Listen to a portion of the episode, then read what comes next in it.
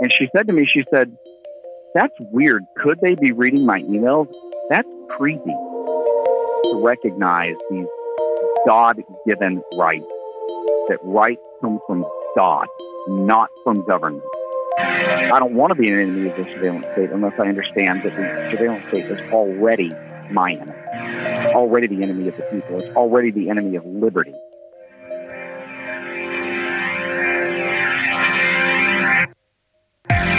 I'd like to welcome to everyone to the podcast, and if love remains, and I am just absolutely privileged and honored to have C. Mitchell Shaw with us today on the show. Uh, Mitch has become a, a, fast friend of mine. Uh, I think we just met what uh, a month or two ago, I think, and uh, yeah, just about two months. Just about two months. And uh, it's just been a great talking to Mitch, and he's a fascinating guy. I think you're going to love hearing hearing from him. Um, he is the host of Enemy of Surveillance podcast. You can find that anywhere you find your uh, podcast. His uh, uh, enemy of surveillance.com is it dot pod podbean.com is so, that right so it's so it's enemy of surveillance dot podbean.com and it's the enemy of the surveillance state podcast enemy of the surveillance state podcast and we're going to talk a little bit about that in fact this um, let me ask you this, Mitch, and we're gonna we're gonna get we're gonna dive deep a little bit into your story. But why should people be worried about the the surveillance state that we're in right now? Why why should people even have that on their mind right now? What what is what's something wow. that people should think about? You, you, know, no one ever asks me that question.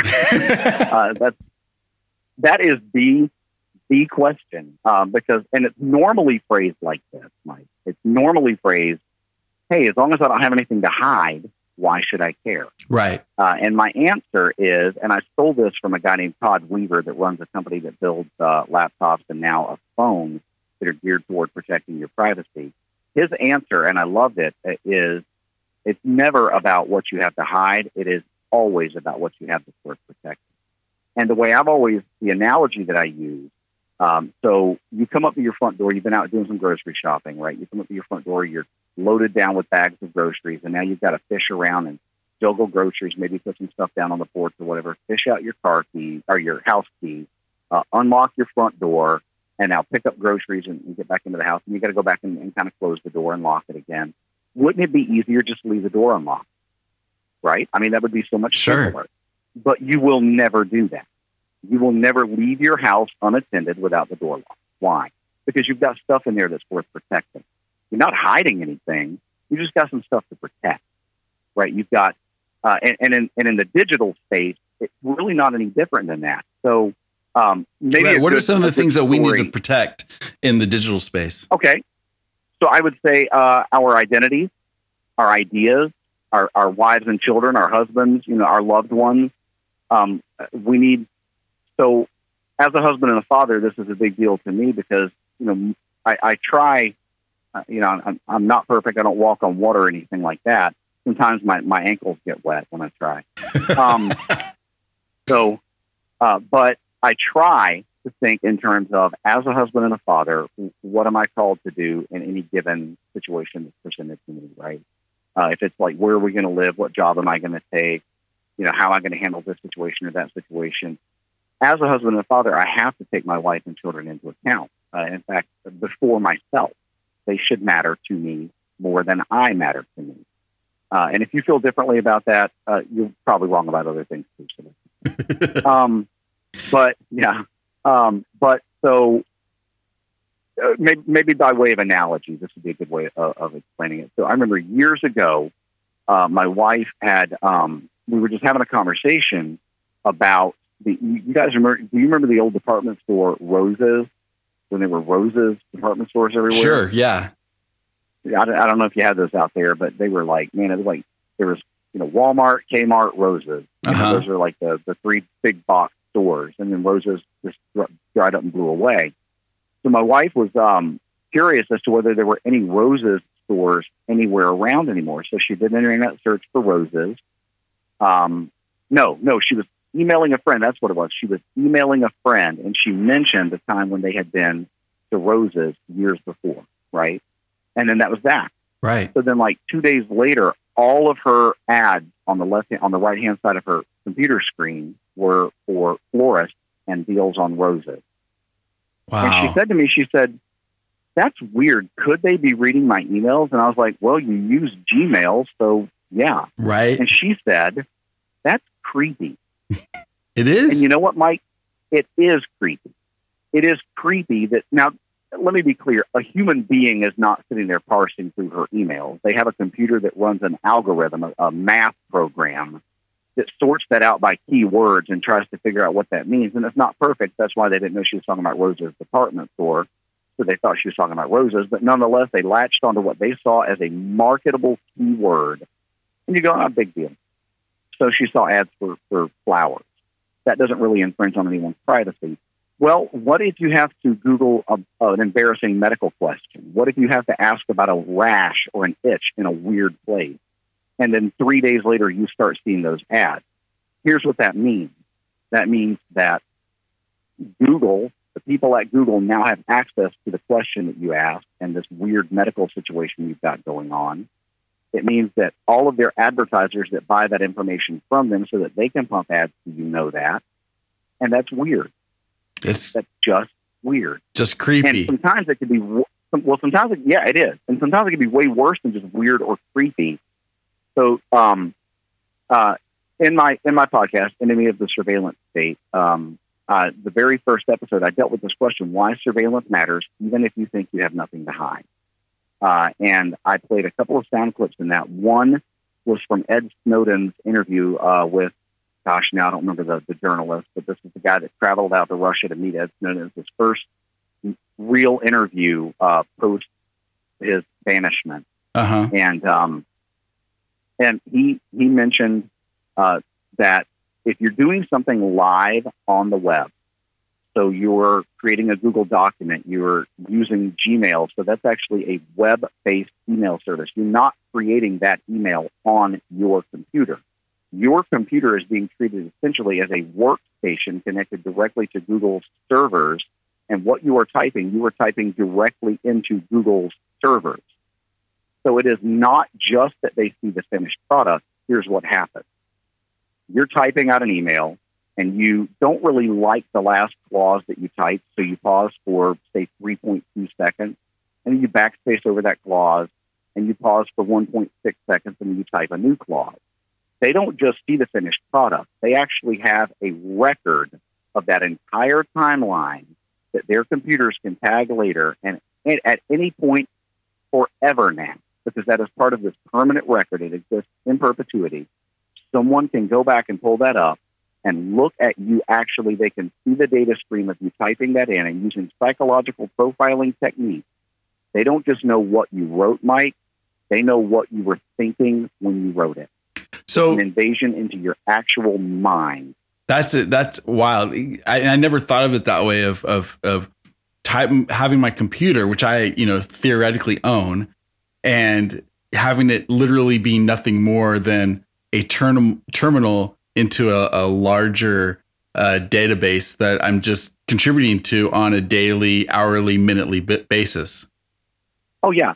So when you think about the word internet, we use that word so much that it it's like all these other words, they sort of lose their meaning, which is why people use web and internet interchangeably. And I won't get into the nuts and bolts, but the web is one thing and the internet is something else. And the easiest way to explain that is the internet is uh, hardware and the web is software. So the web is sites that are built on top of the internet. So Okay. The internet, let's, let's pick that word apart for a moment. Internet. It is a network of networks. It is an internetwork, right? And your computer, if you're online right now, is part of that. Now, does that mean that you're hosting a web page? No. But does it mean that if somebody really knows what they're doing, they could get into your computer? It means that, yes, it does. Because you are part of that network of networks if you're connected. You're not just accessing it, you're plugged into it. And that's fine. I mean, I'm not I'm not anti-tech. Uh, I was that guy that in the 1980s, when everybody got a digital watch for Christmas, you remember that, Mike? Sure. Everybody that, that year got a digital watch. the for big Christmas, black some of 'em had beast. video- yeah, and some of them had video games on, like you might have Pac-Man on it or or Galaga. You remember that? So uh, that year after Christmas break, I was the kid standing in line in the playground with a queue of kids in front of me handing me their phones, and I'm setting their phones up, or their watches. I'm sorry, they're handing me their watches, and I'm setting them up and handing them back to them because I've just always been that guy. I'd come over to your house, and you know you've had your VCR for a year and a half, and it's still flashing twelve, right? so, you can't you can't record Days of Our Lives or General Hospital You've been to my house last week, anyway. right, right, right. So you've still got a VCR with the dude. Well, I bet you, you have a fax machine too. I'm old school. Um, so, right, so they've still got that fax. Every every now and again, I'll get this thing where it's like uh, you've got a document that you got to send to somebody. And they're like, "Can you fax that to me?" I'm like, "Well, why don't I send it by Pony Express?" right. Fax? Are you kidding? Fax? Is this 1873? Are you insane? Right. Why can't I just email this to you? um, wow, I'll take a picture of it and text it to you. How about that? There you go. Uh, but so I so you can't record Days of Our Lives or General Hospital. You shouldn't have been anyway. But worse than that, you couldn't because you, you, your clock wasn't set. Right. So I'd set your clock up for you and leave. And then unless you get a power outage, you're good to go. Power outage, I'd have like six people call me, man, can you come over? Yeah, I'm on my way. uh, I've always been that guy. So I love technology. I really do. But I recognize that it's sort of like electricity. If you, if you use it well, it is your friend. And if you don't know what you're doing, you're about to get your shoes knocked off it, it's going to do some damage. Yeah. It's going to put a mark on you that Ajax won't take off. It really is so, sobering you know, to, we have, to think about it in that in those terms as as a tool, as a very extremely sharp tool that we're wielding around unknowingly. You know, knowing what the damage absolutely. we can do. So, so an analogy I like to use is that things, tools, are amoral, right? Like let's take an axe. Whether you've ever used an axe or not, you've seen an axe and you know what it's for. An axe, if you use it to chop firewood for your grandmother, is a good tool. If you use it to chop your grandmother, it is a bad tool. yeah. But the axe itself is neither good nor bad. Uh, it is. It's all about how it's being used. It's about the motivations of the people using it. By the way, if you're chopping firewood for your grandmother with an axe and you're six years old, it's a bad tool. You have no business wielding that. You're going to chop your foot off. Right. Okay. So it really is not just about your motives, but it's also about like, do you know what you're doing? Do, should you even be doing this? Sure. Uh, it's like you know firearms. I, I I worked in a store many many years ago, and we one of the things that we sold amongst other things was firearms. And this uh, this guy brought his wife, and he was taking a new job. He's going to be traveling a bunch, so he wanted her to get a gun for the house, and she was really really nervous about it. And I took him off to the side, and I said, "Man, um, do you own guns?" He said, "I do." I said, "Take her out to the range. Come back and see me in six months." Get her used to a gun. Do not buy this woman a gun. She doesn't know what she's doing. She doesn't want to know what she's doing. And it's going to be super dangerous for her to own a gun. And so he left. I, I didn't even try to sell him a gun. You know, not that I'm, I'm, I'm not anti-gun. I'm very pro Second Amendment. I'm very pro firearm ownership, the right to keep and bear arms, all of that. But there are people that just because of who they are and their level of comfort with that or their level of expertise with that, just don't need to handle guns. Uh, and technology uh, can be that same way. Uh, so one of the analogies that I use, and it's it's um, it's why I use guns as sort of a, a step into that. The Second Amendment says a well-regulated militia being necessary, et cetera. Right. Right. So a well-regulated militia. This, these are people that got together on a regular basis and trained in the use of their arms, and they trained in the use of uh, using their arms together as a unit, as a cohesive unit. The problem that we have uh, with technology is that most people will say something like, "Well, man, I don't even understand technology, so like, I, you know, I don't know what I'm doing." But there are web forums out there. There are sites that you can visit that will instruct you and help you to better understand this uh, and get you to a place where you are part of that well-regulated militia of the enemies of the surveillance state. Because uh, getting back to like why that even matters, because like I don't want to be an enemy of the surveillance state unless I understand that the surveillance state is already my enemy, right. already the enemy of the people. It's already the enemy of liberty. What we used to call liberty, we now have to chop up into pieces and talk about those uh, component parts. And one of those component parts is privacy. Like I have the right to communicate without anyone else listening to, reading, or harvesting that communication. That that is my right. And if I don't have that right, I can't really say I'm free. So um, so one one more point to, to sort of answer you, and, and this this one was a real shocker for a lot of my listeners. I, this is, I like I heard back from people about this one. Uh, that second sound clip that I played in that first episode, and I would recommend your listeners, if they're interested at all, just go go to go to that podcast. It's uh, enemy of surveillance podbean.com or wherever you find your podcast. Enemy of the surveillance state. Just do a search, you'll find it um, and listen to the very first episode, Why Surveillance Matters, Even If You Have Nothing to Hide. That second sound clip was from a Kansas City uh, news broadcast where here's what they did they gave a female staffer a new smartphone, and they didn't tell her what they were going to do. They just gave her the smartphone and told her take it home and use it. Uh, you know, we'll bring it back in a couple of weeks, and we're gonna we're gonna do a, a story on this. And I, maybe maybe she thought they were just doing like a story on really new cutting edge technology or whatever, right? Right. But they bring in the security expert, and she's taking pictures of her her daughter, who's like three or four years old. I think her daughter's name is Lindsay. Um, and so she's taking pictures of her daughter, like you know, tucking her into bed at night and playing the, at the park and and blah blah blah. And then here's what they do. This guy, uh, she posts these pictures to Facebook, right? But yeah. what she doesn't realize is that her phone geotagged those pictures. So what that means is it, it inserts into the metadata of the picture the geographic coordinates, the GPS coordinates for where that picture was taken. That's called EXIF data, E-X-I-F. And every digital camera has EXIF data. If that digital camera is on a smartphone, that EXIF data can include location information unless you deliberately turned that off, right? Um, she had not, but it's turned on. So he, he goes to her Facebook page and downloads the picture, not using any special software or anything. He just looks at the properties of the picture, and there's the EXIF data.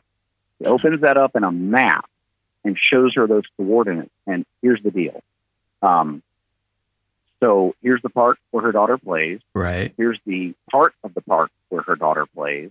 And then by looking at the timestamps of these pictures, he's able to see that all of these pictures take place on, and I'm just, I don't remember the exact day, but I'll just say they're all on Tuesday.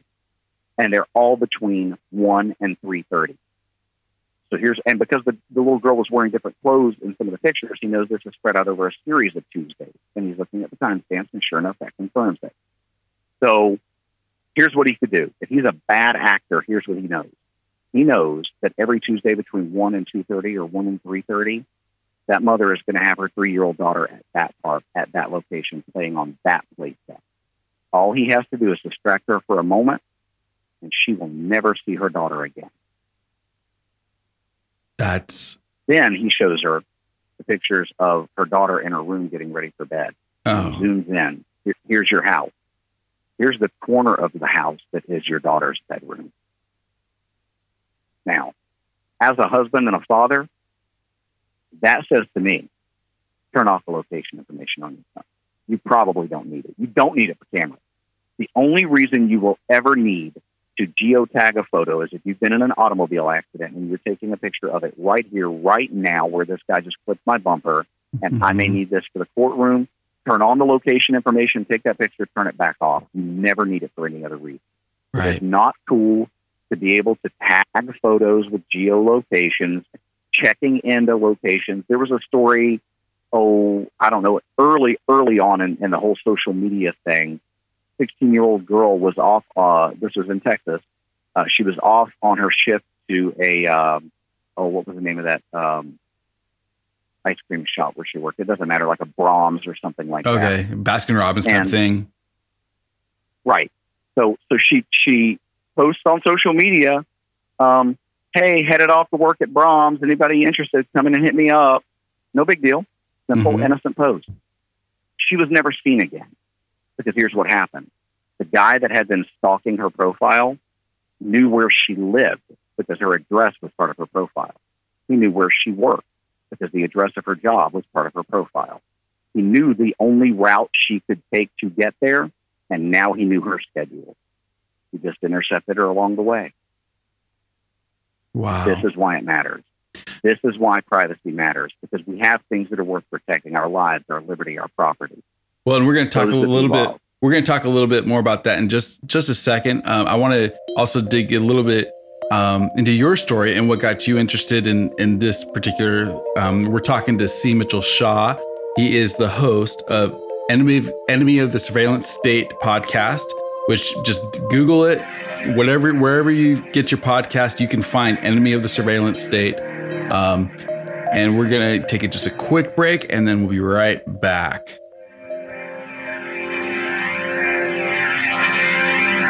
This episode of And If Love Remains is brought to you by Music by Mike, Love by You, your source for custom music. Do you have a wedding coming up?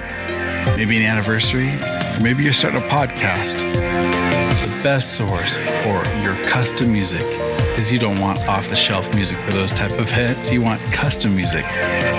Go check out at Facebook, Music by Mike, Love by You. See what they can do for you.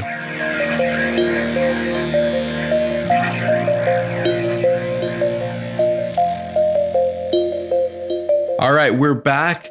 This is And If Love Remains. It's podcast talking about interesting people, interesting ideas, interesting interests. And my guest today is C. Mitchell Shaw, the host of Enemy of the Surveillance State podcast. Um, just very excited to have him again.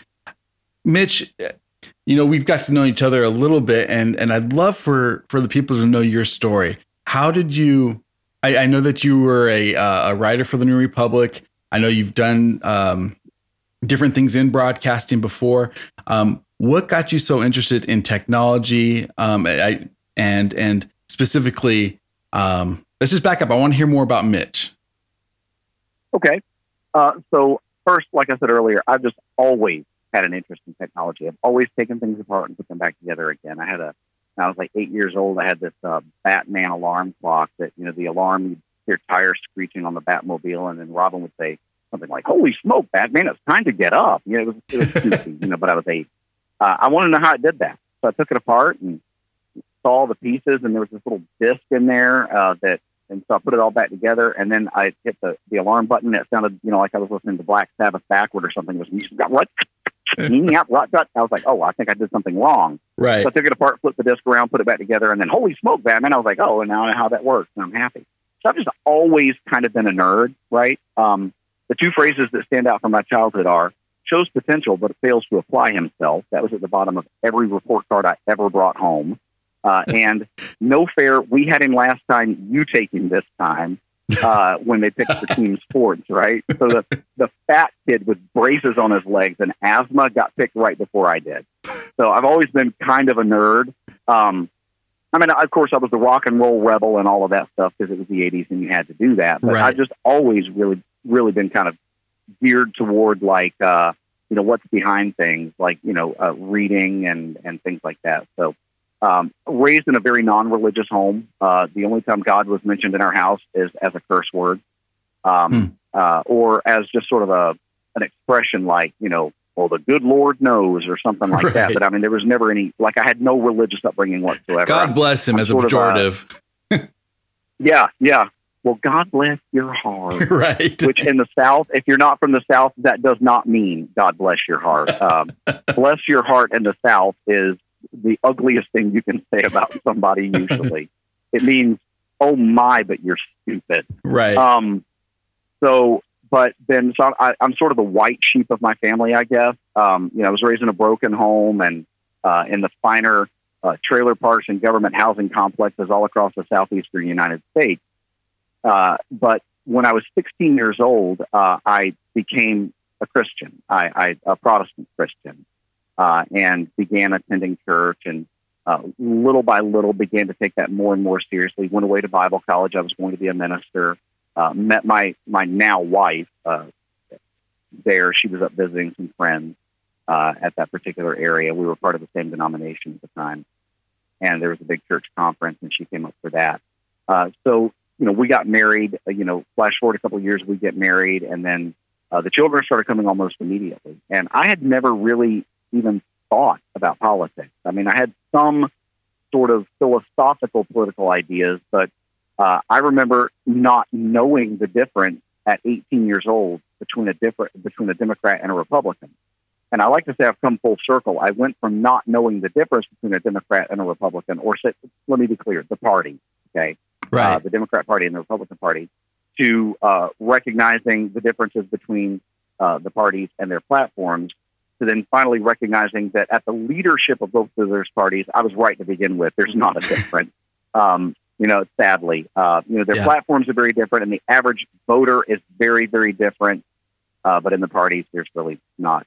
Sadly, in the leadership of the parties, there's there's not that much difference um, when it comes to constitutionalism and actually abiding by the uh, God-given principles that are enumerated in the Constitution. These rights that God has given to us that we codified with the Constitution. Mm-hmm. So, so like I said, non-religious, and now uh, at 16 years old, I, I'm attending church on a regular basis. I've gone away to Bible college. I've met my wife. We've got married. The babies start coming, and when my son, my oldest son, who's now uh, 28 years old, when he was born, and I looked at him for the first time, I realized, like, I'm not just going to die when I die. I'm leaving something here Hmm. right? That that's going to leave something here, that's going to leave something here, that's going to leave something here. Like I'm part of, and that means I didn't just start when I started either. By the way, um, and so it just because I came from someone who came from someone who came from someone, so I'm now part of this like this line, and I'd never never thought about that. But I'm going to interrupt just in a second. Uh, Do you think that that huge um, change of mind that that um, do you think a lot of that came because of your upbringing? In other words, because you were kind of in a in a in a broken home and and you you'd come from a a, a place that wasn't ideal. That seeing this as a chain of events really struck you harder than most. Do you do you suspect? Um, you know, yeah, I do uh, because I only because I had never thought about it, and it wasn't something that was ever talked about. Uh, and now, so this is like like I've just discovered that water is wet, and I'm like, hey, y'all, water's wet. You know, like, well, of course, yeah, we we knew that. Um, well, I didn't. Well, you know, it's like really like this. And I asked This is that a not big aha moment for me. Right, and I, and I ask that not because that's an obvious thing, because I don't think it is obvious. I know there's, I don't think people think about that, and I think it became more acute to you because of the realization, um, the the, the Well, stark differences of what you wanted versus what was. Yeah, and it all happened because now when let, let, let me I guess one thing I should say is that my wife and I got married very young. I was 20 and she was 19. I say that we grew up together. We just did it after we got married. Right. Um, and and that's very very true. Like my tongue's not even in my cheek. We grew up as a married couple. Like we came into full adulthood as a married couple with children. And kids don't come with an instruction manual. Like you know, like everything else, you can just like nowadays you just download the PDF, you know, from the website and you're good to go. Uh, Right. Kids aren't like that. It's you know, um, so I'm looking at this this little this pink little boy that is my son. Like I have a son, and it that like like I knew like she was pregnant, and you know we'd done the ultrasound. We knew we were having a little boy, and we'd already named him, and I'm I'm talking to him in utero and all of that. But now I'm holding him like he's here, you know, and the the realization of it just really weighed on me. Not in a negative way. I don't mean like oh what a burden.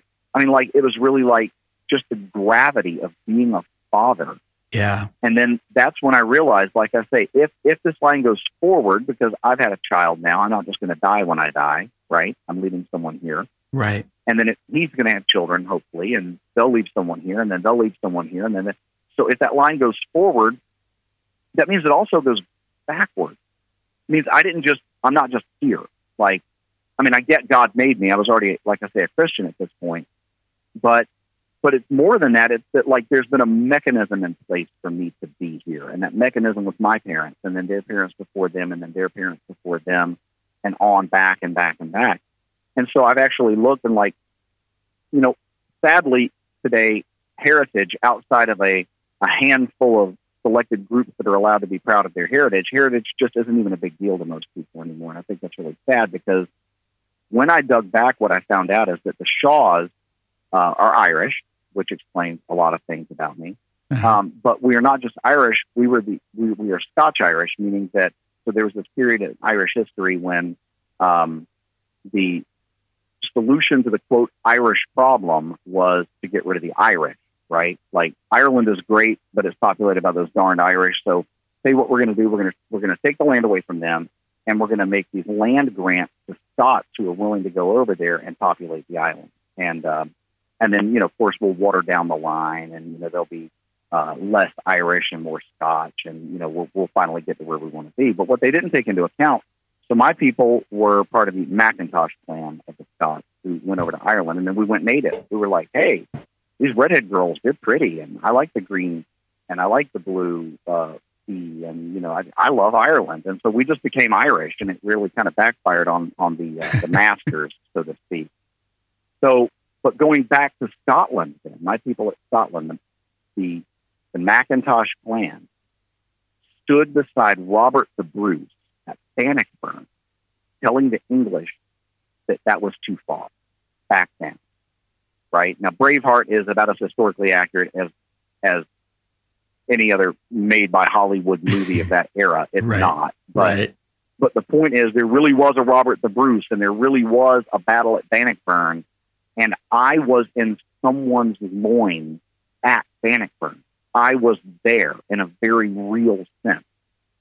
Genetically, Right. I was there, and that hit me, and that was kind of a big deal. So then, moving forward, um, you know, we continued to have children, and my wife chose, uh, you know, we we chose to homeschool initially, and then we were going to put them in public school, and uh, and then we didn't because I remember that day when like uh, my oldest son was you know six years old, and you know we, we were actually at the grocery store uh, or the the department store picking out all the things for his school list that we've gotten from the school because we registered him, and they you know here here are all the things he needs his first day. So we're you know crayons and a pencil box, and and I stopped in the middle of the aisle. And my wife looked at me and said, "What?" And I said, "Lisa, I can't do this."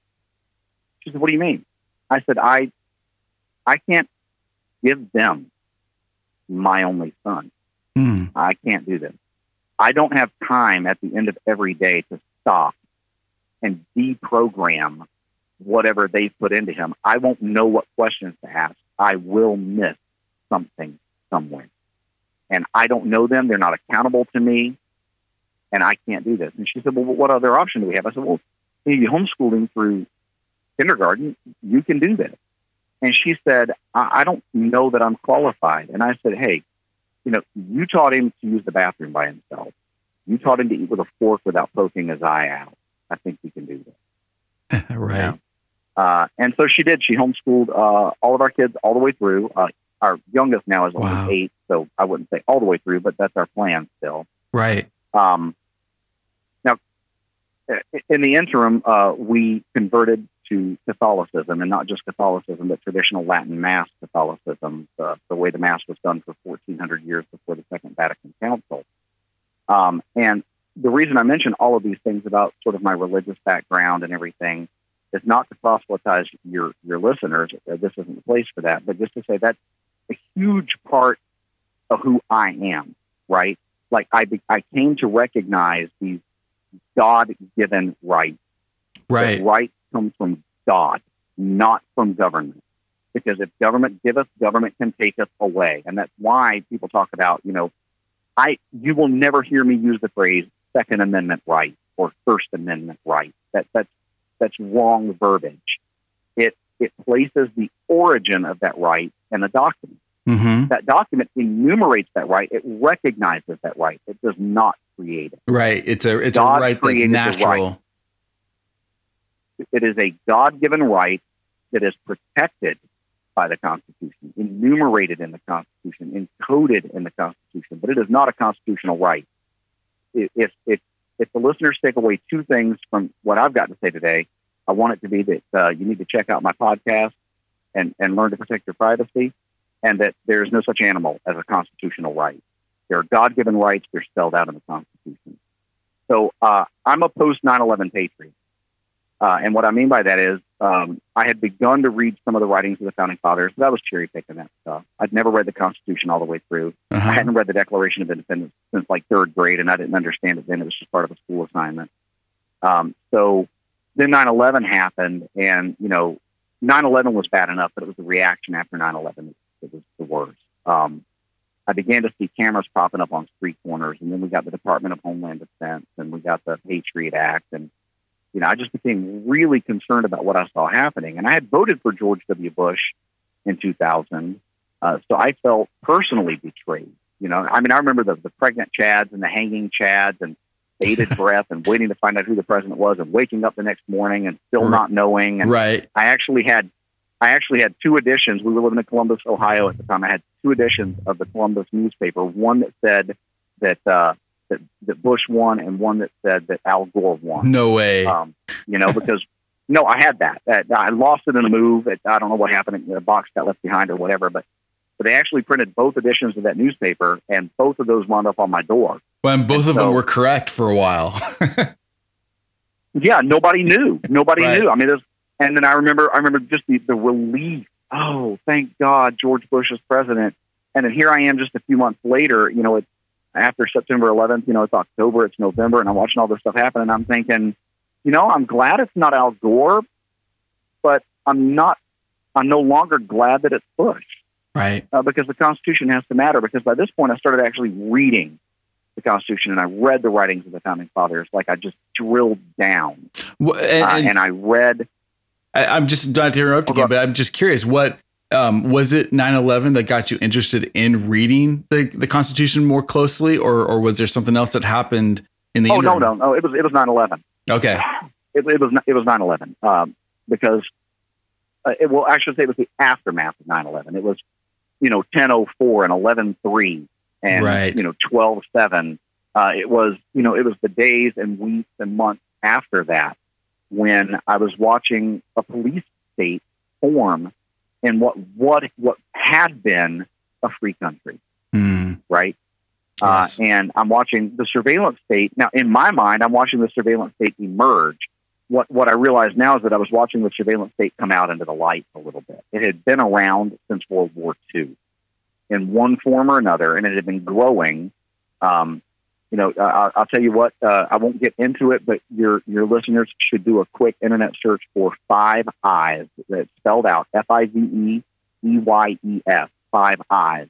Look at who the Five Eyes nations are and what that comes from and mm-hmm. where it is. It's it's surveillance uh, apparatus put in place during and in the aftermath of World War II. And there are five nations that share that data with each other. The United States is one of those five nations.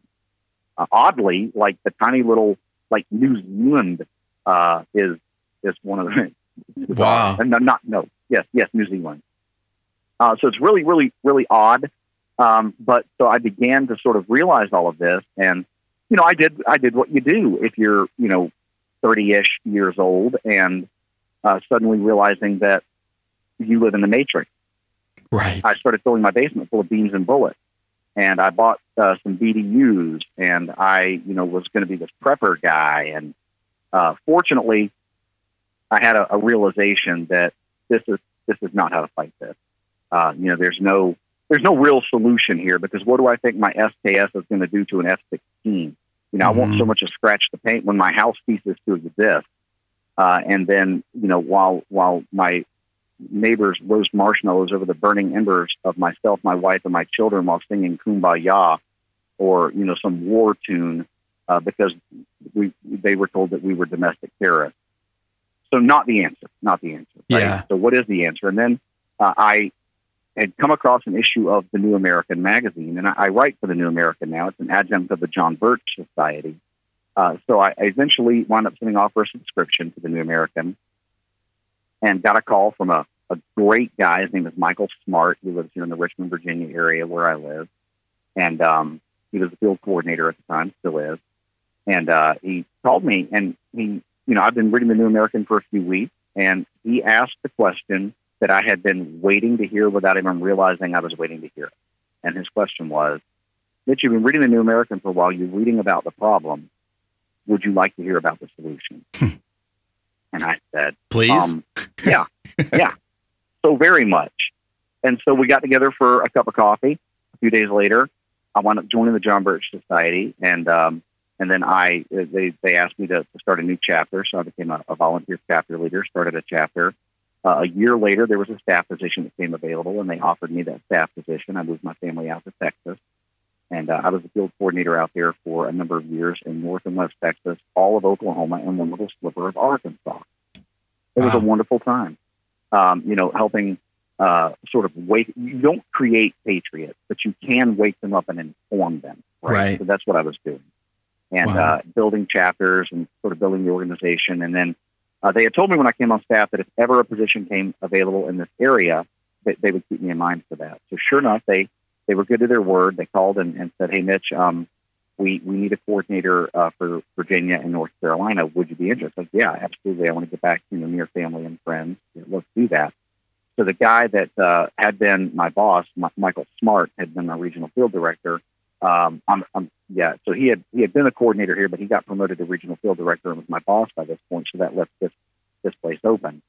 So I came back out here, and uh, and Mike was my boss, and uh, largely instrumental uh, in helping me come on staff with the society, and um, just, just a great guy. And so uh, moved back to the East Coast, and um, this is about the time of the Snowden revelation. So my conversation that I mentioned earlier with my wife and the Google, the Gmail thing, and roses, that had Right. been before this. That was when we were out in Texas.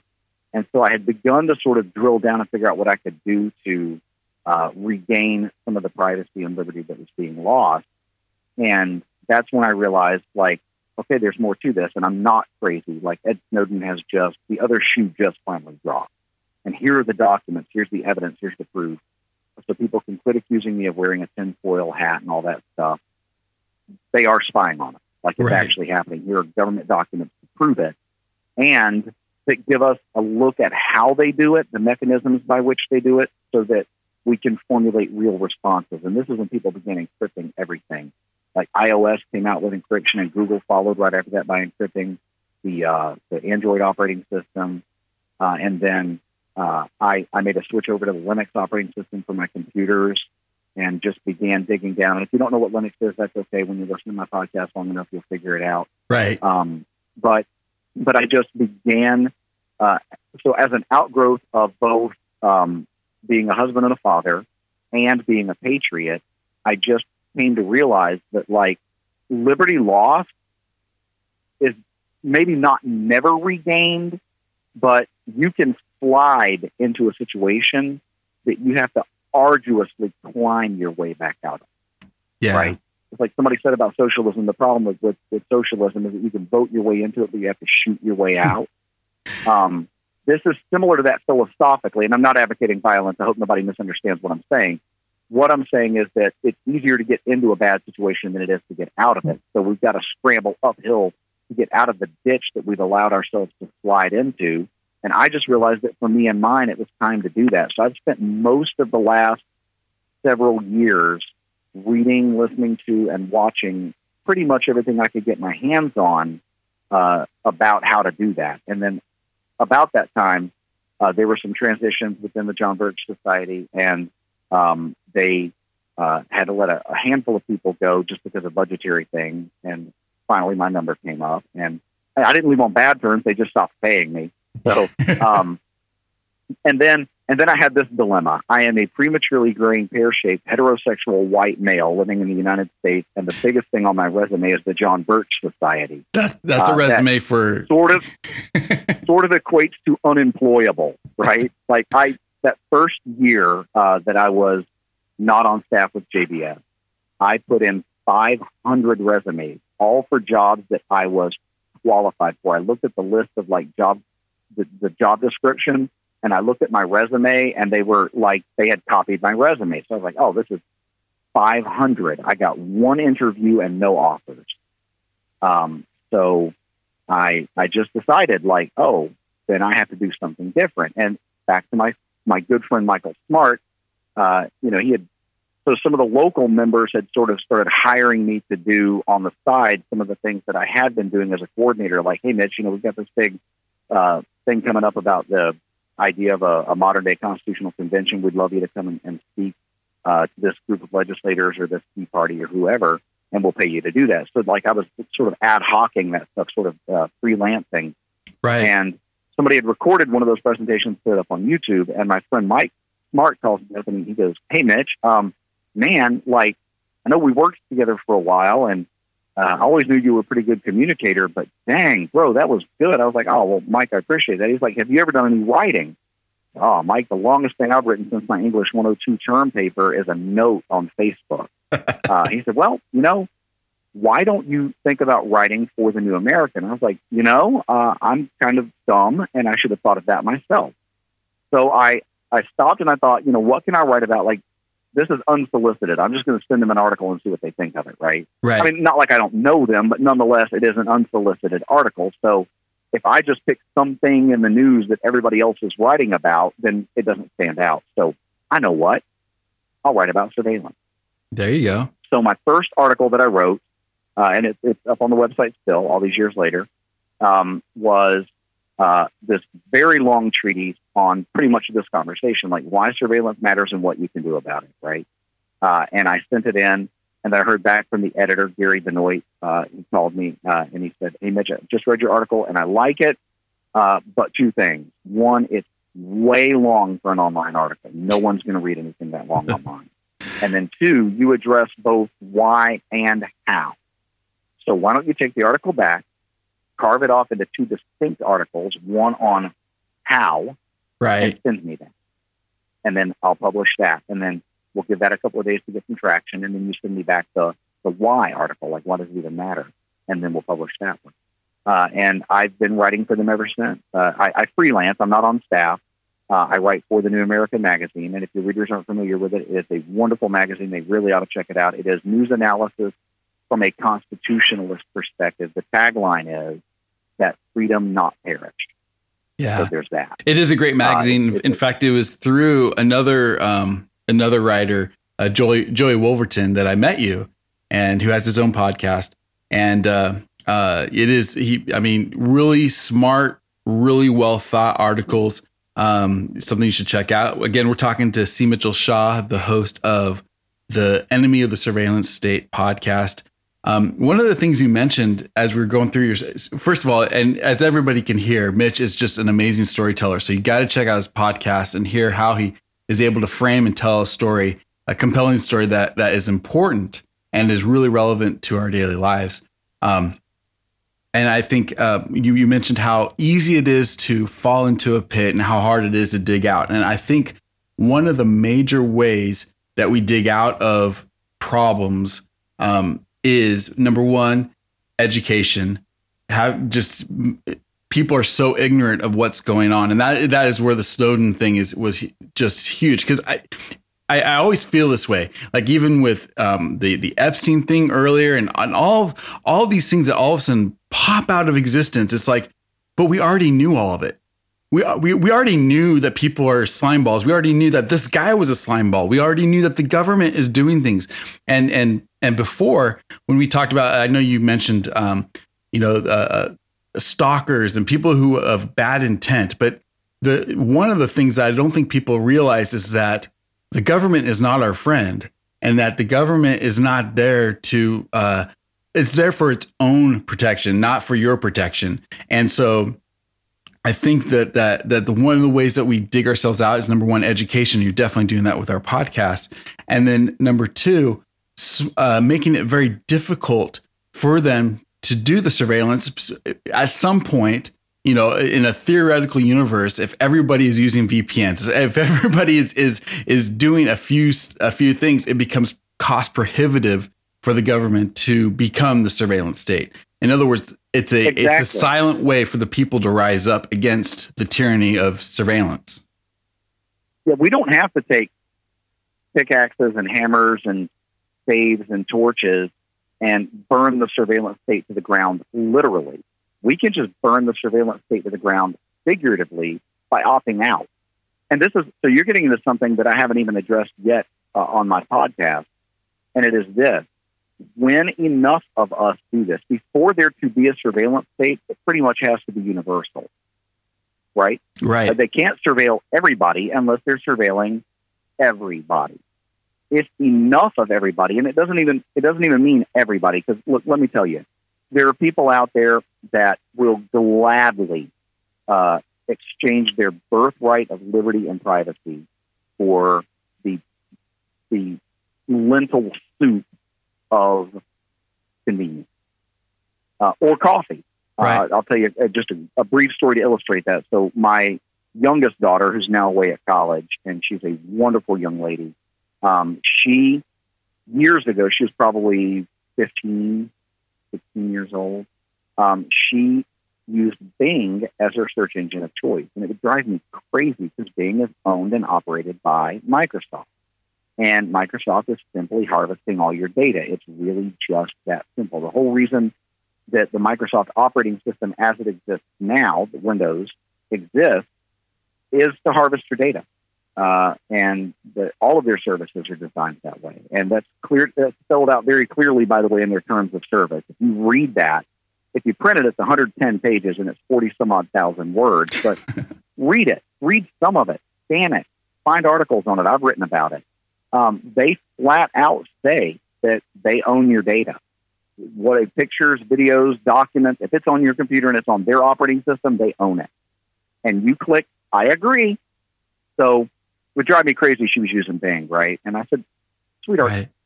why do you use Bing? And she said, oh, Dad, because for every search that I do, I get points. And then they add those points up, and at the end of the month, uh, I get, you know, I can convert those points over into gift cards, and I get a Starbucks gift card, and I get coffee. And I said, you are trading your birthright of privacy for a cup of coffee. I'll tell you what, sweetheart, you use DuckDuckGo as your search engine, and I'll buy your coffee That's a good dad there. right? Just and she does now, and and she switched over to Linux for her laptop years ago because the Windows 10 thing really threw everybody for a loop. And if y'all, y'all don't remember this, this is when Windows transitioned between Windows 7 and 8 to Windows 10, uh, and baked in all of this just outright spyware. The entire operating system now is designed as spyware, and they got caught doing this, and they they deny it but their denial sounds like, no, no, no, trust us. Well, prove it. Oh, just trust us. It's good. Oh, it's good. Oh, you something shiny's over there, you know, and there's no like it's happening, like point blank, like computer analysts have shown Windows dialing home, calling back, and narking your data out to them. There have been reports of people that had uh, a version of software on their computer that Windows, Microsoft could not verify. And I don't, even, I don't even mean Windows Microsoft software. I mean, like I've got a video game that I play all the time, and then one day I boot up my computer and that game is gone Right. because Microsoft deleted it off my computer because they could not confirm that I had a license to, to use that. Wow. So uh, once all that started happening, she came back to me. She's like, um, "Hey, Dad, if you've got time, can can you put Linux on my computer?" I dropped what I was doing. right. I was like, "Oh, baby, why don't you ask me to tell you about my Catholic faith too?" Yeah, she's Catholic too, so I'm just being. But it's like you know, there are a handful of things that like I really love to love to do.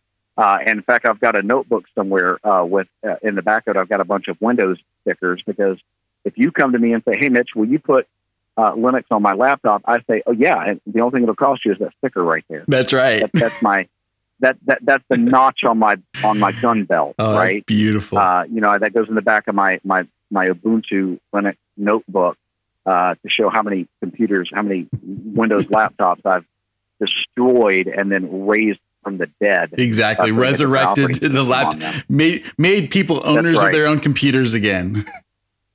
exactly, because you know you said something earlier, and, and we're getting kind of a, skew here, but that's okay. It's a long form narration. That's all format, right. So we're allowed to do that. Um, you said something earlier about your computer that you allegedly own, and I will say it is only alleged. Uh, you don't you if, if you're running uh, Windows on your computer or you're running Mac on your computer, you might own the hardware. You do not own the operating system. You own a license to use the operating system. Not if it's an Apple In computer because they won't let you fix it. Well, it, it- see, and, and that's where we get into the right to fix, which is a big deal right now with people, uh, manufacturers denying you the right. So, did I or did I not purchase this? Do I or do I not own this? The answer is both yes and no. But where the software is concerned, unless you're running open source software, the answer is no. You do not own your operating system. You do not own that video game. You do not. Uh, you don't own that movie.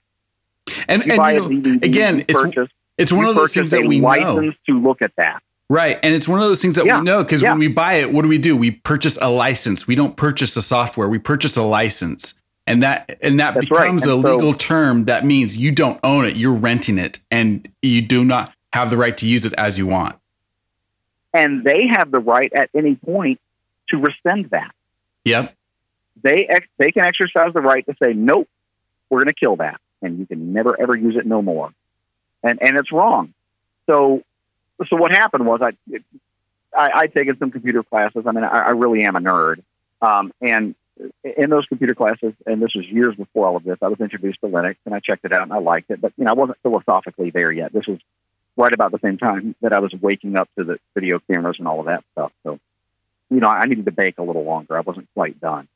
Uh, but now, flash forward a few years, I'm on staff with the John Birch Society. We're living out in, in uh, we were in Raleigh at the time. We had moved back to the East Coast, and um, I had a little netbook. If, if people remember netbooks, weren't those? weren't those Oh, sure.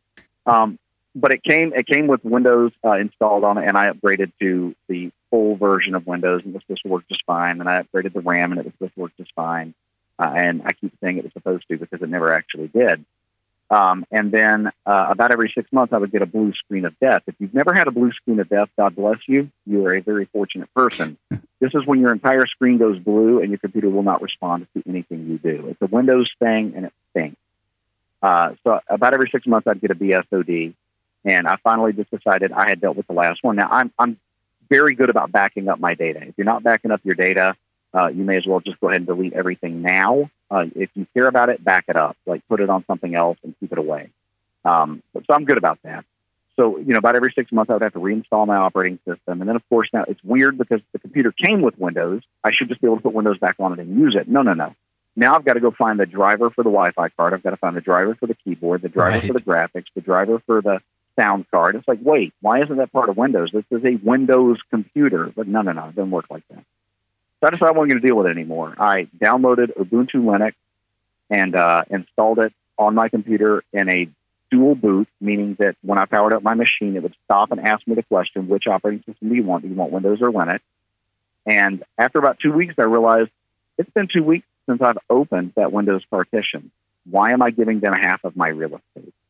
Right. formatted the hard drive, reinstalled Ubuntu, and I have never looked back. That has been, um, that was before my son was born, and he's eight. So that's been nine or 10 years now. Wow. Um, and uh, so initially, it was just about like not dealing with the, the technological issues of Windows and not it. But Right. I very quickly began to realize the philosophy of open source software is the philosophy of liberty. It is the philosophy of freedom. I actually own my operating system. I own every piece of software that I'm running on my computer.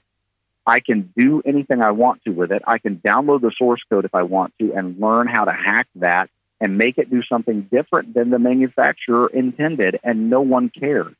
The only thing I can't do with open source software is deny you the right to do the same thing. yeah. So if I take a piece of open source software and create my own derivative of it, I can pass that along. I just can't restrict what you do with it. Yep. And that's the way it should be. Absolutely. And so I real quickly realized like this, this is the operating system for Patriot. You know, it, it I, this is amazing. And um, so yeah, just check it out. Uh, I think we've kind of kind of gotten out in the weeds and, and stuff that's a little more technical than we probably wanted to, but no, it's fine. But I, it's- thi- I, thi- I think people need to hear some part of of who I am. Yeah, and it, and it, and people need to hear alternatives of what they're already doing. We are we are coming up to the end, so again, we're talking to C. Mitchell Shaw, the host of the Enemy of the Surveillance uh, State podcast, and uh, quick, uh, give us maybe maybe one, two, or three, just a few things. What let's say people they see there's a problem they're not really ready to upend their lives and and you know change you know too much but what are, what are a few things that simple things that people can do to maybe put a a cog in the system make it a little more difficult for Sure. people to to surveil them Okay, so uh, and, and we'll look at like like surface level things because that's usually where you get the most bang for your buck. right Uh, you know, it's like a lot. It's like a lot of things. Like when I'm doing my podcast, um, I can record my podcast and then I you know, there are people that that's that. They just they just post that raw audio and people listen to their podcast. I, I do a lot of post. I imagine you do a lot of post editing, um, you know, cleaning up the sound and, and making it sound better. But there's a point at which you go, okay, I've spent an hour and I'm 90% of the way there. And I could spend another five hours to get the other 10% there, but I'm good. I'm just going to post it. Right. Right. Um, so this is like that. What are the simplest things on the surface that listeners could do uh, to kind of secure their data? I would say first thing first, um, if you are using uh, an internet browser like Microsoft Edge or Microsoft Internet Explorer, stop that. Stop that. Uh, if you are using Google's Chrome, stop that. It is Google Chrome. The, the first word is Google. They the whole reason they give you an operating system is to harvest your data. Download Firefox and um, and do a quick internet search using DuckDuckGo. DuckDuckGo, not Google, by the way. So that's my second thing: is change your search engine. If you're googling things, uh, don't. Uh, that is how they harvest so much of what they do. There has to be a way that Google is worth hundreds of billions of dollars giving software and services away. That's right. And it is because the software and the services are not their product. Your data is their product. And they give you this software to use so that you will lead your data to them and they can sell it. So don't don't let them do that. Use Go as your search engine. Uh, install the Firefox browser and then do a DuckDuckGo search for how to better secure that. There are some very simple browser add-ons that people can install in a couple of clicks. They're already configured and they will block a lot of that stuff. My favorite browser, my favorite browser is Brave. Brave browser does it's based on the same software that Chrome is based on, but it has none of the Google bit and he locks down a lot of that other stuff already right from the beginning. The guy that created the the, the Brave browser, so you know, Firefox or Brave, either one of those would be a great choice for your next browser. DuckDuckGo or StartPage are great search engines that do not track you. They oh, that's they, huge. They promise it up front. Their software is open source, so people can actually analyze this themselves and see that truly you are not being monitored. You are not being cataloged and tracked. And then the final thing I would say uh, is just like you think about situational awareness in the three dimensional world, you need to think about situational awareness in the digital space. Like that teenager who all those years ago out in Texas posted that she was on her way to work. Um, what a bad idea. And somebody who was knowledgeable and loved her could have said, sweetheart, never do that again. Never, never do that. Uh, so be situationally aware and think uh, this thing that I am posting, this thing that I am sharing, um, would I want this to be on the front page above the fold of my local newspaper? And right. if the answer is anything less than I could not care less, don't post it. Yep. Don't say it. Don't do it. Not not in a public way. Uh, so be situationally aware, and then stop and ask yourself this question: if I wanted to surveil me right now in the activity that I am doing on this device, could I do it? Could someone do it?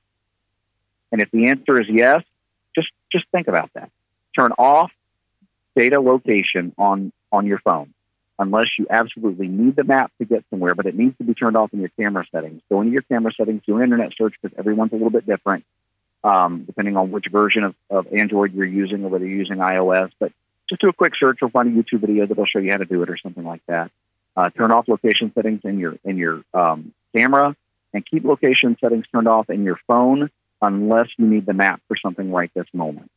And those would be the, the surface level things I would do. And then, of course, check out my podcast, enemy of the surveillance state.podbean.com or wherever you listen to podcasts because I've made sure it's available on all of the major directories. It's on Stitcher, it's on um, Spotify. If you're looking for it, you'll find it. It's on iTunes, it's on Google. You'll find it. Uh, and check it out because these are the things that we talk about there every week. We talk about uh, both the philosophy of the surveillance state and the tools that are available to help you protect yourself. That's and I, I, try to keep it simple. Uh, I, I, think I told you this before we started recording, Mike. Uh, I am bilingual. I speak both geek and human. Uh, so I, I translate. I sort of act as an intermediary between the geek world that understands this stuff and the human world that wishes it understood this stuff. Right. So that's what I try to do on my podcast. And I think we heard that today. I think we heard a little bit of the geek and and that translated into human. I think people. Um, I really, I'm grateful for you being on the show today. Um, again, this is a uh, C. Mitchell Shaw, the host of the Enemy of the, of the Surveillance State podcast. You can find him at, on Podbean. You can find him on uh, Google, wherever you find you listen to your podcast. Also, he does have a Patreon, um, and which is patreon.com forward slash enemy of the of surveillance, enemy of surveillance.